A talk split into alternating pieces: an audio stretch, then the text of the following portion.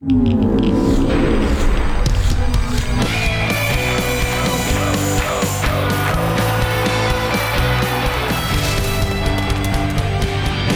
to another round of the Football Fridays in Georgia podcast here on GPB Media. Thanks for accessing us however you are doing so. Facebook, Snapchat, Instagram, Twitter, the GPB Football app. Go to your favorite podcatcher, use the quotes.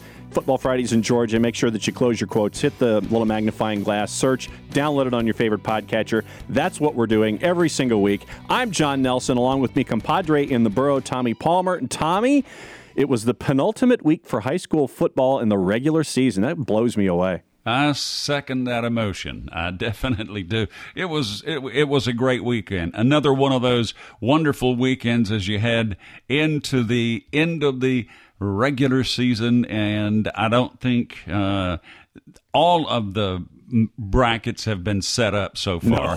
No, but, no, no. But we no. do have bracketology coming this week, do we not? Yes, we do. After Dacula's uh, dominating performance to secure a region title for themselves over Lanier, it was good to see everybody out there at Decula out at Barron Field last Friday night. We're getting ready to head down to Moultrie. Bracketology will be all over the place, so bring your pens, bring your pencils, bring multiple versions of your brackets because we're going to be figuring them all out all week long. And on Friday, as games are going final from the hog pen down in Moultrie. Let's kind of talk about the week that was. I know that you had some math that you wanted to get into, but in 1-7A, Colquitt County puts up a big number, puts 45 on Tift. And they hung 45. And uh, everybody I talked to, I talked to Rush after the game, they were just probably in their element. They played well. They played well on grass and was not on turf and, and look at Lowndes and, and Camden and that thing they played. You know, it, this is an amazing region. Are we still in that little thing there where we say three teams make the playoffs and then we deal with the power rankings yet again? Yeah, we're still with uh, the wild card at Team 32, and it wouldn't surprise me if the fourth team out of Region 1 was Team 32. I think it's going to be Camden, is it not? They've just dramatically improved this year, Jon. Yeah, they have. You know, coming into uh, what we've seen with Bob Sphire, 0 2 in the region, but 6 and 3 overall. And they've had to schedule a lot of folks out of state just because of where they are. Mm-hmm. And you know, obviously, you look at 7A, you look at a team like Grayson, who puts up a big number. Parkview put up a big number. Hillgrove put up a big number on Marietta to get themselves to 9 and 0. A lot of teams toward the top. North Gwinnett, the defending champ, who's kind of flying below the radar, put 42 on Peachtree Ridge. But I know the math that you wanted to get into is in 1 6A with a tremendous game last week with Valdosta and Northside. A tremendous football game. That may be your best understatement of this def, definite season. What was the final? 46 44 in a track meet, correct? Yep. AJ Akins kicked a 40 yarder with two minutes to go for the game winner. Tate Rodemaker, sorry, Tate Rodemaker. There you uh, go. 30 of 48 for 491 and three, and Jaheim Bell caught 10 of those for a buck 18. I'll tell you what, that's an interesting region, 1 6A. Lee County has clinched, Valdosta has clinched, and I think Northside Warner Robins has clinched, and I think that Coffee may be number four. If my math is all wrong, please correct me, sir. Yeah, but no, right now, Lee County 3 0 and 9 0. Valdosta, with their win over Northside, clinches the two seed and home field advantage right now. They're, they're in the barn at 6 and 4, 3 and 1 in the region. Coffee Northside, Houston County. That's what we're going to be looking at this week out of 1-6A. Lee County is at Coffee. Coffee is 7 and 2 reminder. Right. And then Northside is at Houston County. So Houston County would have to upset the apple cart at Freedom Field, knocking off Northside to kind of put things into a bit of a tizzy when it comes to the 4 seed. But if you project out Lee, Valdosta, Northside, Coffee that's the way it should be in, in that region, and I think that's the way the power rankings would go. But it is uh, the final regular season football game this week, and nothing is is, is secure until they say, "Here's what we're going to do, folks." Uh, another one of those Middle Georgia things that is, has really just stuck out in my mind is veterans and Warner Robins are now going to play for the region championship in yep. 5A in the Mid State and we'll get into the week that will be in just a little bit. Let me go over another couple of matchups real quick. Okay. Uh, Blessed Trinity knocking off Marist 10 7. Uh, field goal in the fourth quarter to break a 7 7 tie. Wouldn't surprise me if we saw those two teams when it comes to game 15 all over again. Then the Region of Doom in double A Brooks and Fitzgerald had a tremendous game.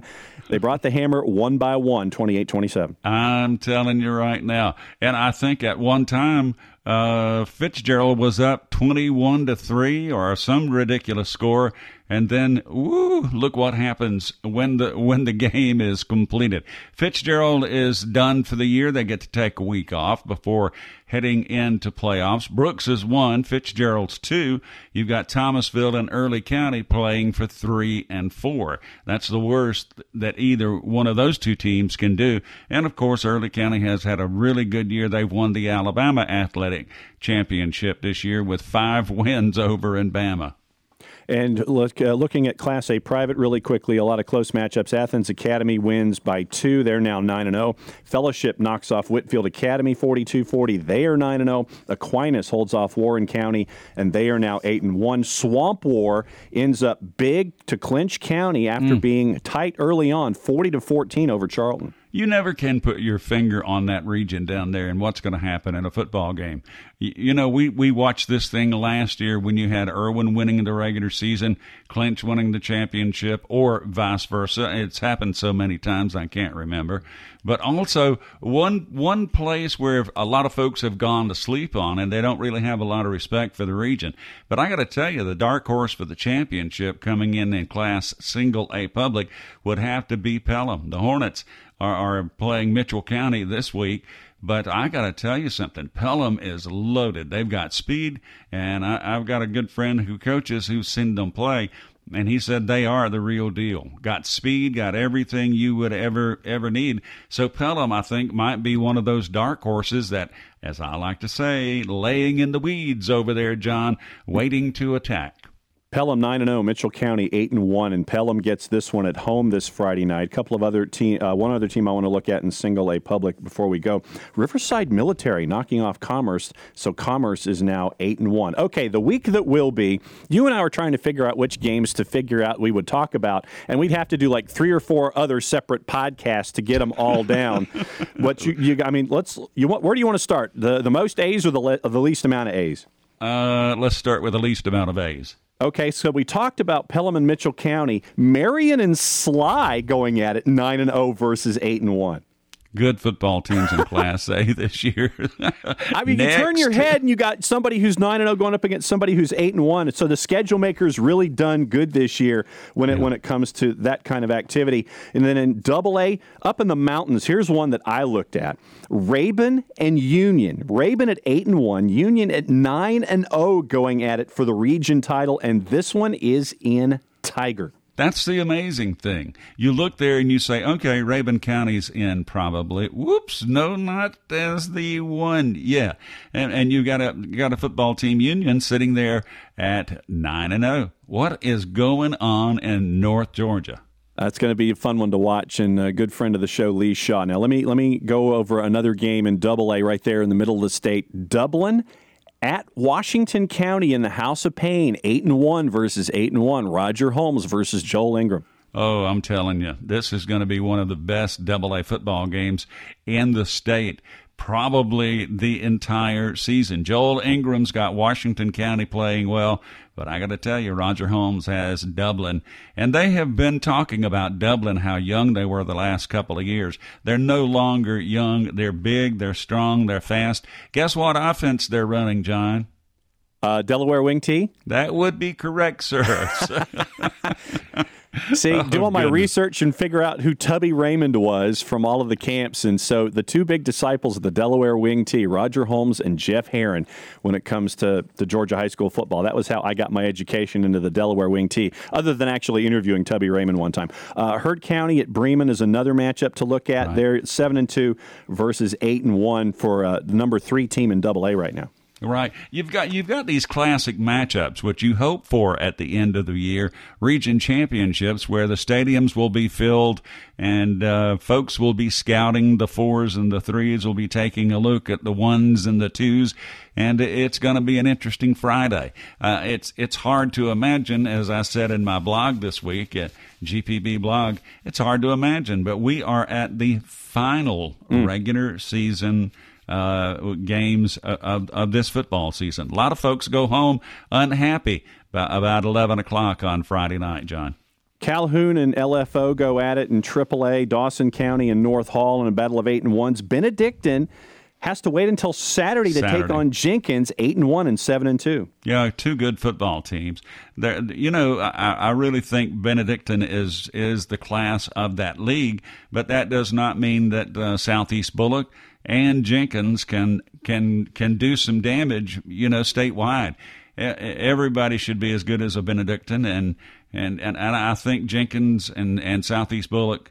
And I believe Windsor Forest is going to be the four seed out of that region as well. And boy, I tell you what, Buzz Busby's son has really done a great job with that Windsor Forest program. So those are your four teams. We'll just have to wait and see how they line up Saturday night.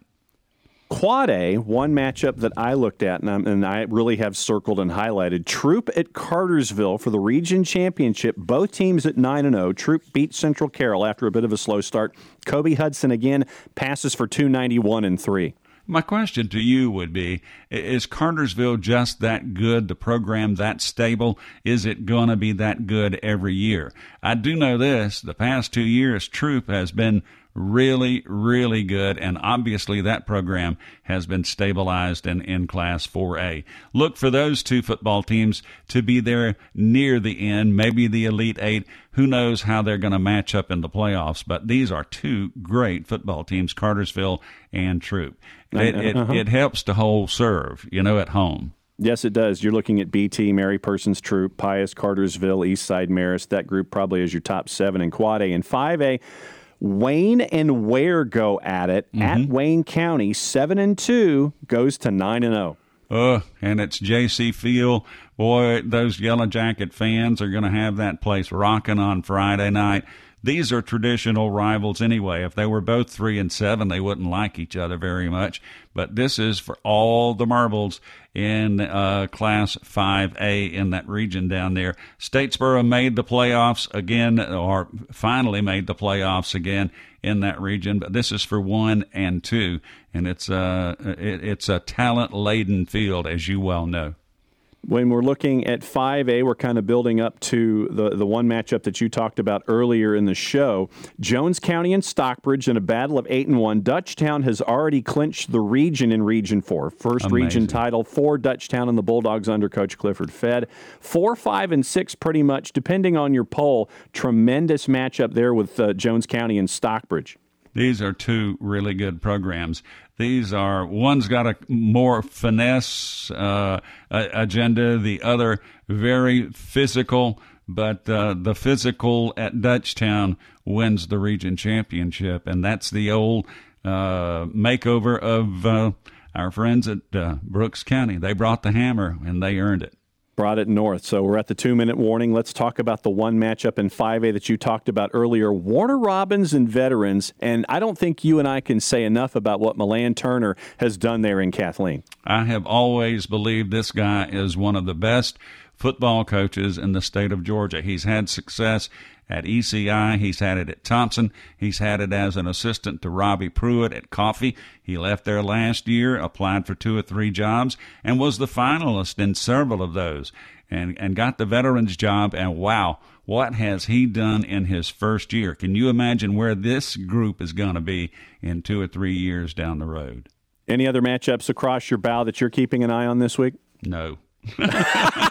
Only all of them. Circle all of them. Hey, all of them, and I'll be anxiously watching uh, your your bracketology show. I gave up on it three years ago. I never could get it right, so I'm going to let you handle that. Uh, watch Jon on uh, this week's uh, Colquitt. And uh, uh, what's the other team? I can't. Uh, Lowndes, yeah, Lowndes team.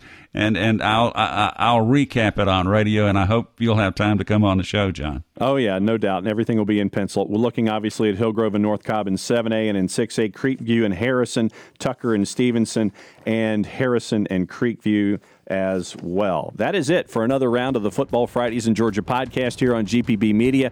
Go ahead and use your quotes. Football Fridays in Georgia. Hit the magnifying glass. Go to your favorite podcatcher. Subscribe wherever you get your podcasts and all of the other media. Once again, thanks to Ross Terrell and the GPB Radio Army for keeping us on the ones and twos. He's Tommy Palmer. I'm Jon Nelson. Don't forget, All Access Pass from the Hog Pen, 7 o'clock.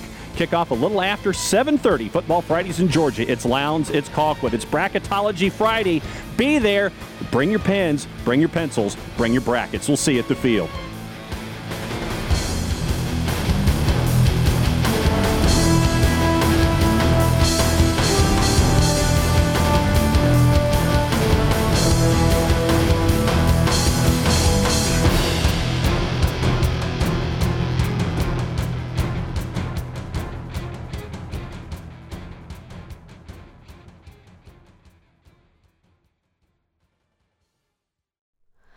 Hi, it's Terry Gross, the host of Fresh Air. We bring you in depth, long form interviews with actors, directors, musicians, authors, journalists, and more. Listen to our Peabody Award winning Fresh Air podcast from WHYY and NPR.